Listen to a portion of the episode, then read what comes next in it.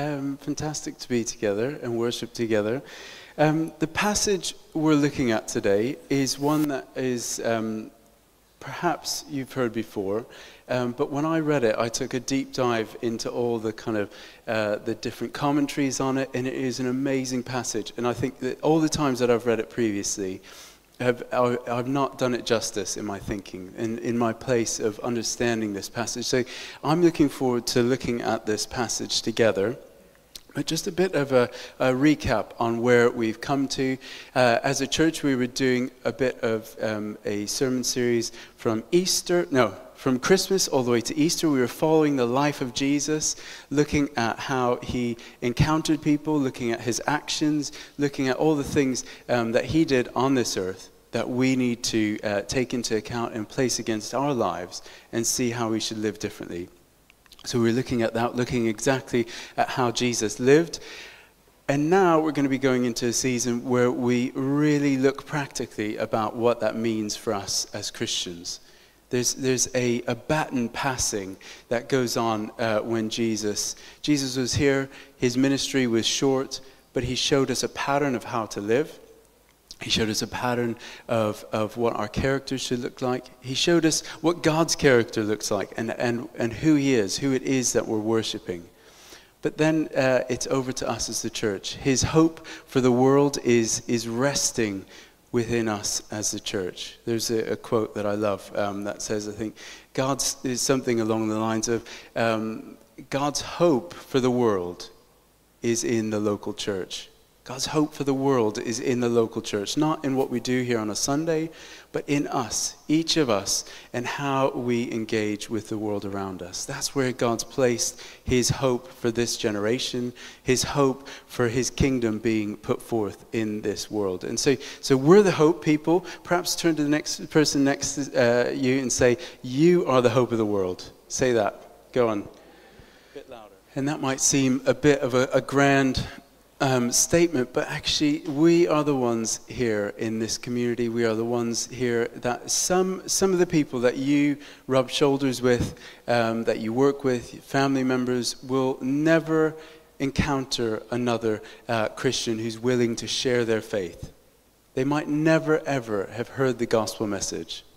And we, uh, at least I speak for myself, I've benefited so much by, uh, by the church in what it's able to do in support, and what it's able to do in encouragement. But beyond that is uh, uh, that one time in my life, somebody shared with me the gospel message, and it changed my life.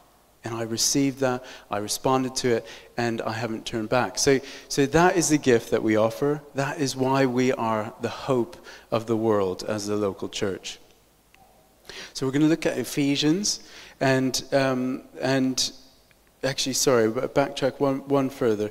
This, this is the second in a um, sermon that we're thinking about calling, thinking about calling, but we're going to get, as I said, really practical. We'll be thinking about how we live out this call effectively, how we're going to um, be the best uh, Christians that we can be, not in just being good people, but in being like Christ in the places that we've been placed. So, so we're going to be thinking about our calling, what were we called to? We're going to be thinking about character. How does our shaping of our character, how do we grow in our likeness of Christ that we might be able to show who Jesus is? Our charismata, these are all the C's so that we can remember, because uh, that's uh, the best way, apparently. Um, uh, charismata, which stands for uh, God's Spirit. God's Spirit, His work within us, not just all the razzle dazzle things that He can do um, as we gather and, you know, tongues and, and prophecies and all that, but actually His changing work in who we are, His ability to give us. Uh, that we can love our neighbor and love our enemies. That, that is a miraculous thing in itself. So, thinking about the Spirit's empowerment, and then also about chemistry. Our relationships speak loudly about who God is, if we're, if we're able to relate well with others um, within the church and outside the church, that says something about God's character that the world needs to know. So, intro to Ephesians. We're not going to be going through Ephesians the whole time, but today we're looking at Ephesians chapter 2. And Um, in Ephesians, Paul is writing a letter to uh, the, the church in Ephesus, and you can read about it in Acts. He, he has there's a lot that goes on there. It's an amazing story of, of all the transformations that were going on in that place, which was uh, mainly Gentile. Um, but so Paul's goal in writing the letter to the uh, Ephesians was to explain the amazing truths of the gospel message to make clear, to reiterate, to, to kind of um, seal in the amazing truths of the gospel message. Then there's a break point right in the middle which says, therefore. So he spends the first half talking about why it's so amazing uh, what God has done for us. And the second half is, therefore, you are to go out. Therefore, you are to be. Therefore, these are the things that you should be um, acting like if, these, uh, if, the, if the first half is true. right, so I'm going to, and this passage itself, which is Ephesians chapter 2, um, it, it speaks um, in, in similar ways. It, it covers that same ground. We're going to look at first why it's so amazing and then what we're to do about it. So let me read it out. And then I've got a little, um, a little uh, what's the word? Not homework, because we're not at home. Challenge, yes, little little thing for us to do. Um, so uh, I'm going to read this passage, Ephesians chapter two. It's coming up there. As for you, I'm just going to pause there. Um, as for you, I think it's very easy for us to uh, straight away just to think, as for you means somebody, the guy behind you, uh, the person in front of you. As for you, okay? So everything else that you're about to hear is as for you. As for Jenny, as for Peter, as for Tisha, as for Toby, and everybody else, um, you, if you go in the front row, you get picked on. But um, as for you, as for you, you were dead in your transgressions and sins, in which you used to live when you followed the ways of this world and of the ruler of the kingdom of the air, the Spirit who is now at work in those who are disobedient. All of us, so this is all of us. All of us also lived among them at one time, gratifying the cravings of our flesh and following its desires and thoughts. Like the rest, we were by nature deserving wrath. But because of his great love for us, God, who is rich in mercy, made us alive with Christ even when we were dead in transgressions. It is by grace you have been saved. And God raised us up with Christ and seated us with him in the heavenly realms in Jesus Christ, in order that in the coming age we might show the incomparable riches of his grace expressed in his kindness. For it is by grace you have been saved, through faith. And this is not from yourselves, it is a gift of God, not by works, so that no one can boast. For we are God's handiwork, created in Christ to do good works, which God prepared in advance for us to do. So there's a lot there, um, and and um, so to get us thinking practically, the, the, the passage um, I'm, I'm going to get us thinking about is, is number 10. So, for we are God's handiwork, created in Christ Jesus to do good works, which God prepared in advance for us to do. There's a lot of, of knowledge um, there that it speaks about what God knows of and is involved in in our lives. Um, and so, I'd love us to just think we're here, sitting here um, this morning, it's 11. 28. Uh, and um, I want you to tell the person next to you 11:28 tomorrow, or I mean tomorrow's a bank holiday, so you might do something normal, no different. Uh, but if you do something on a normal Monday morning at 11:28, what would it be? Try and try and think, and it might, be very hard for you to think. You might not be pinned down by convention in such a way, um, but but just share with the person next to you what will you be doing this time tomorrow, or actually this time Tuesday, because we're probably all going to be um, having a lie-in uh, or something. Um, so this time tomorrow or Tuesday, what will you be doing? Where will you be? What, can I get a person from each section just to shout out what they'll be doing? So I'm going to go um, go right to right. Oh, I'm picking on this side now. So uh, this time tomorrow, somebody shout out what they're going to be doing. Or Tuesday. Little moles on Tuesday. Excellent. You're going to be cooking, um, so baking, and helping at Little Moles. Excellent. Back, back in the back corner there. Anybody willing to share? What, what are you going to be doing um, this time Tuesday? Shout it out. Teaching. Excellent. Okay. Um, in, in the, somewhere on the wing, we'll call that the west wing. Uh, what, what, what, someone shouted out. Will. Sorry? Conference call, excellent. Royal Albert Hall, singing. She's doing a solo.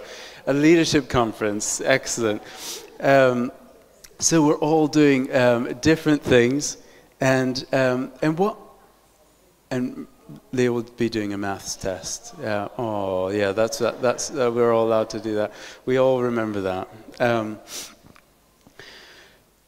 So I would love for you to journey with me on this analogy. I want us to hold what we're going to be doing um, in the coming week, and uh, I, I, I want us to, to rethink the way we see our everyday life. That's my hope, that's my goal. That's also uh, what I think Paul was trying to do through this passage. He's trying to get people to think, okay, this is how you perceive your life, but this is how God sees it, and this is how we need to act in light of that. So follow me with this analogy, please, if that's all right.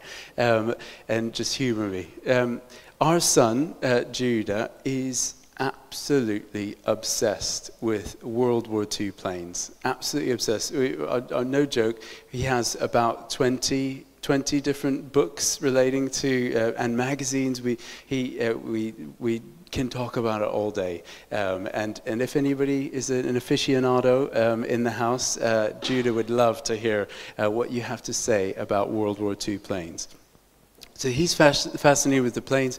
I'm actually, uh, I kind of share his uh, fascination, not necessarily with the planes, but with World War II itself. I think it is just such a fascinating um, time in history. It's one that is memorable for, for many, um, whether they were a child or whether they have stories that their uh, family members have told of spending time uh, in wartime or, or actually at the war itself.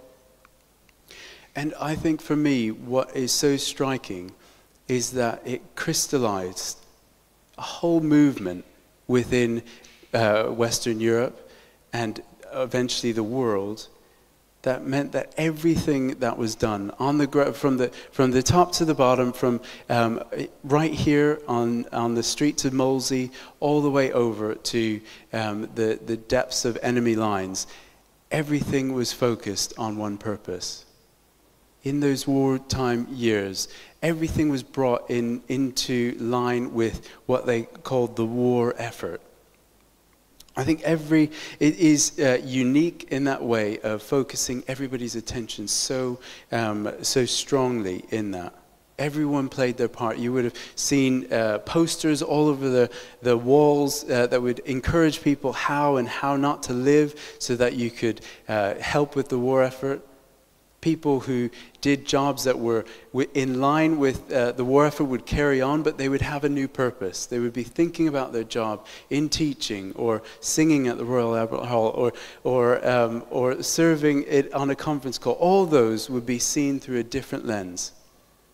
They would understand it as something that needed to be um, helping with the war effort. If you didn't have a job that was, um, was conducive, those things were repurposed. You know, factories which were normally building, um, I don't know what, but some of them were repurposed for the focus of the war effort. And, um, and so, whatever it was, people were thinking in those terms. And actually, there were 3 million people who served professionally in the armed forces. But at the time, there were 39 million uh, people living in the UK.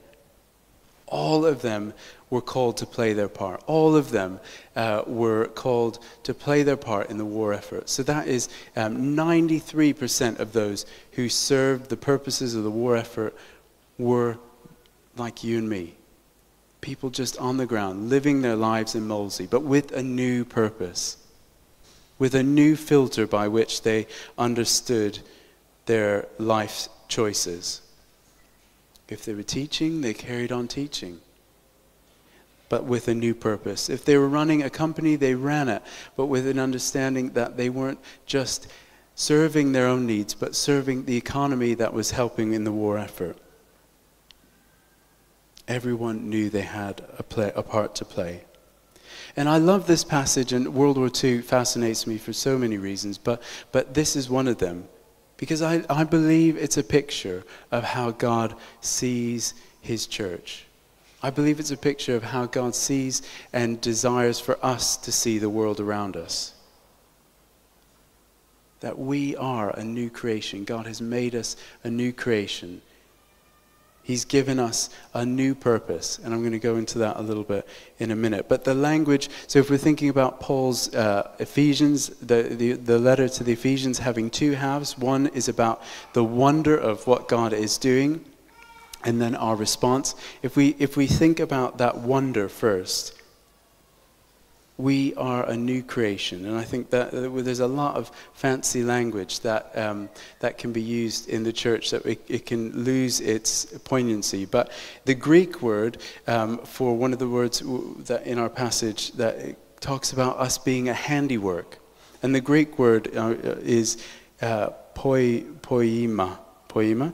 Um, and it's sometimes translated in a similar way and has been used in other places as a work of art.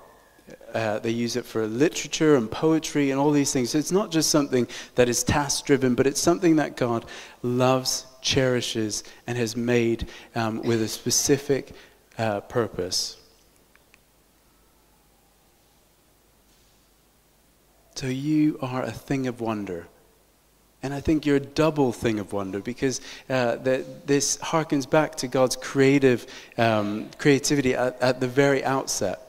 But then we here in the church, those who've responded to Jesus, are not just created in God's image. He's given us the, the, the honor and the, the responsibility of being his image bearers, but we have been recreated. So we have been recreated into Christ likeness as well. So, just as a little reminder, because I think it can wash over us, um, turn to the person next to you, please, if you will, and, and tell them that they're a double wonder. Is that double? Your double wonder is the sentence I'm looking for.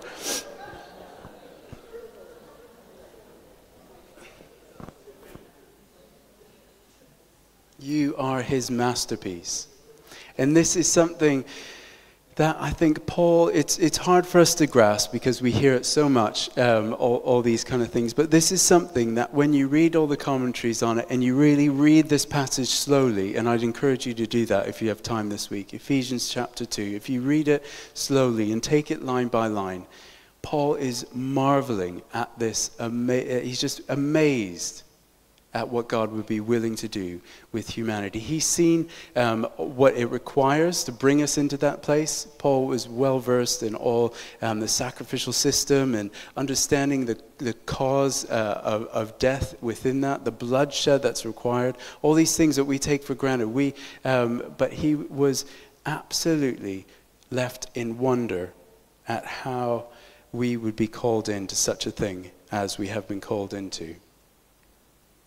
So, we are a new creation. We are a double wonder. We are called to amazing things. And, um, and this is a passage which, um, as, a, as a Pro- an American Protestant, we, we learn these off by rote because we were, we were very nervous about good works and them getting us into heaven. We were all, and so, um, verse 8 to 9, um, it says, For it is by grace you have been saved, through faith, and it's not from yourselves. It is a gift of God, not by works, so that no one can boast. But what I didn't realize, actually, um, and I'd memorized that from a very young age, um, is um, that there is a verse 10 which is equally connected to the passage, but it's, it's left out because it, it talks about works in a positive way. And, uh, and so you don't want to, that's not very Protestant. Um, so so they, they were moving away from that. Um, but if you read verse 10, it says that that sense of wonder which we carry in God's willingness to use his grace on us in that way should not just end there. it shouldn't just end with us receiving from God, but it ends in us acknowledging that we are his handiwork, created in Christ Jesus to do good works. So we've been created to do good works. Not only for that, it, we've been created in love. But one of the purposes he has for us is to do good works. And it goes on to say, which God has prepared for us in advance to do. And I'd love us um, to, to not let that wash over us, but to think about the amazing aspect of, of God knowing and preparing before us good works. Those things which we'll be doing at uh, 11:28 on Tuesday. God being uh, the creator of the universe aware of what we'll be doing.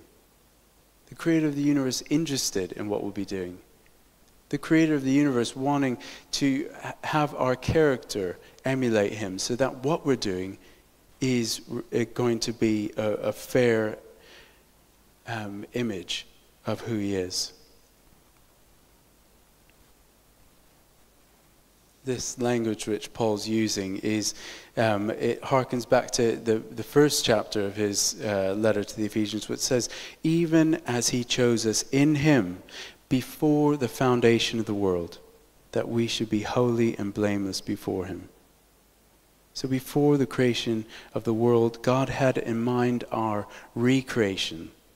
He had in mind our good works, the things that He would call us to walk into. So, you're not just a double creative wonder, but you have a purpose. You have a pur- purpose which is not just discerned through some online um, skills test. Which, oh, I'm not against those at all, and we'll probably be doing those um, in, in the next uh, weeks. But that's not the purpose which you have. You have a vocation, you have a mission. Nothing short of a mission from God. Like, uh, anybody seen the Blues Brothers? Come on. Um, the, if you haven't, then the rest of you who's not put your hands up, you have to. Um, and uh, and he's, he's, he keeps saying, I'm on a mission from God.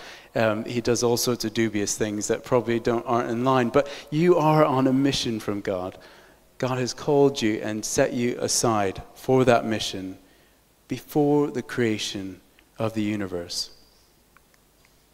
So I'd love us to um, actually, I'm, I'm just in the mood for you guys talking to each other. So, can you tell the person next to you, again, thank you, um, you're on a mission, please? Tell, tell that person you're on a mission.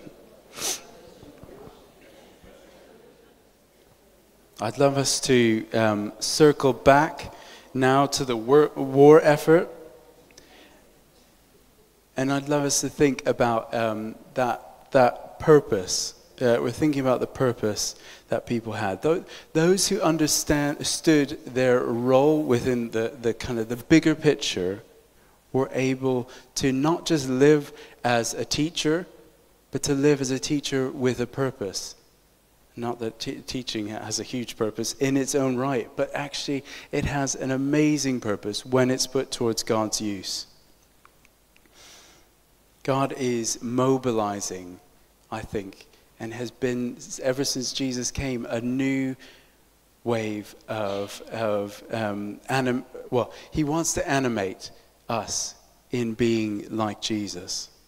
God's mobilizing us towards a common purpose, a common mission, a common goal, which is even more important than that of World War II. It's hard to imagine it in that way. And I think the hardest thing for me as a Christian, actually, is to be able to recognize the truths of God's word and live as if they're true. That is probably the hardest thing that I experience as a Christian. To recognize that God says our, our worth is eternal. The, the conversations we have have eternal value. The things that we do for others have an impact not just on this world, but on the next. God is trying to create a kingdom here with eternal value. There's, um, I think I've got the quote here somewhere, but um, from the Screwtape Letters. Uh, if you've not read that, that's a good one to read as well. Um, C.S. Uh, Lewis wrote the Screwtape Letters, and that was all about um, one minor demon getting um, co- coaching from a, a, major demon, getting, um, getting some good advice from him on how to destroy uh, the Christian faith. And he said, a moderated religion is as good for us as no religion at all and it's more amusing, is what they said. And, and this is our challenge, I think. This is our challenge living in the West. We don't have around us posters constantly telling us to, to close our curtains at night um, because the bombers might see you. And there's a, there's, the war effort is not at our, uh, right in front of our faces. We're not hearing the, the bombers go over and reminding us that what we're doing on the ground has an impact over um, somewhere else. But if we believe what the Bible says, then that battle, that reality, uh, is as true as the war was. Your life has eternal significance. In Colossians, another letter from Paul, um, he says this Since then you have been raised with Christ, set your hearts on things above where Christ is, seated at the right hand of God. Set your minds on things above, not on earthly things. For you died, and your life is now hidden with Christ in God. When Christ, who is your life, appears, then you will appear with him in glory.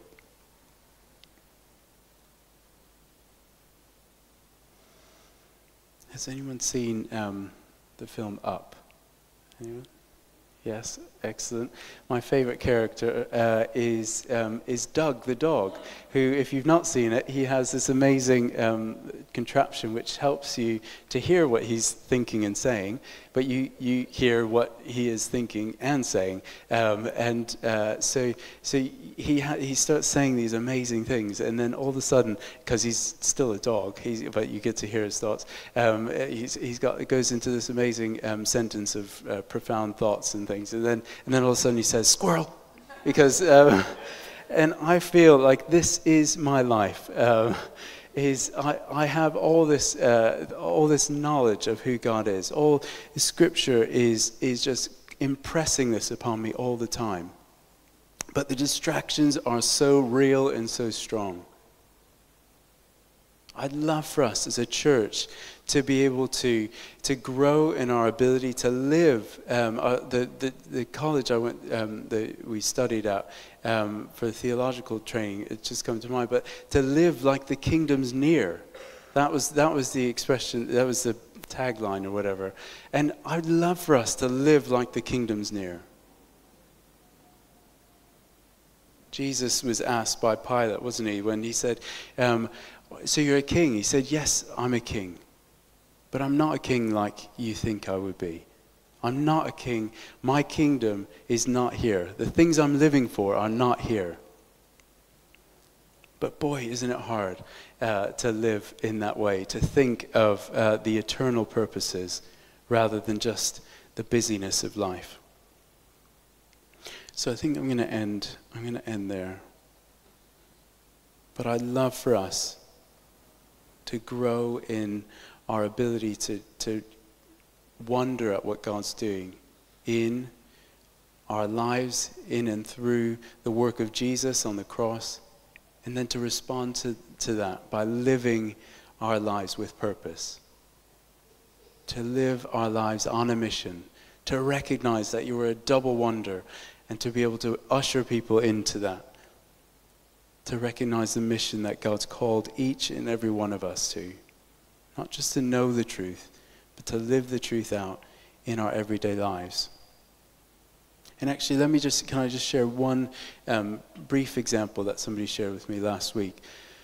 They, um, so just to make it, uh, this example, um, just to make all this feel a little bit more um, closer to home. So a friend of mine was coming back on a plane. A friend of his uh, said to him, um, because the, the plane was delayed and they had to stay over, and it was um, it was all just quite annoying for everybody. Um, and so, he, but that friend said to him, what, let's just think, oh, I wonder what God's purpose is in all this. And he thought, oh, a load of rubbish. It's just, um, you know, it's just bad, um, bad, um, well, somebody's on strike probably. I don't know what, what the problem was. Um, but uh, so, but then later felt convicted um, and, and thought, okay, God, what is your purpose? Sure enough, he was then sat next to um, a family that he evangelized basically the whole time on his way back. And they are now, he is meeting with them regularly and inviting them to church. And there's this amazing uh, testimony of that, um, that one incident of just sitting next to somebody on a plane and being willing to be used by God in that way. He's since um, said that uh, actually he prays that now as he goes out. He said, God, what do you have? He, I mean, sometimes you need a bit of a jolt, and he felt convicted by that, that kind of lack of faith. And now he looks and says, Lord, as I go out this morning, as I go to Tesco's, as I go wherever, Lord, what purpose do you have? What, who might be in my path that I might be able to speak to you about, or even just encourage, or just smile at? So that's what I'd love to, for us to kind of see and filter our, uh, our lives through now. And so perhaps just as a, as a sign, we do this, we do this all the time, but, um, but I, I think every, every week is a recommissioning, isn't it? Because we're going from here where it's nice and safe and cozy, and we can all talk about Jesus, we can talk about um, eternal things, and people don't look at us weird. But we're going out into a world that doesn't respond necessarily that way, and we are called to make a difference. So let's stand, let's recommission ourselves in that purpose, that purpose of going out from here. I think we'll be um, responding in worship in, in, as well in just a minute. Um,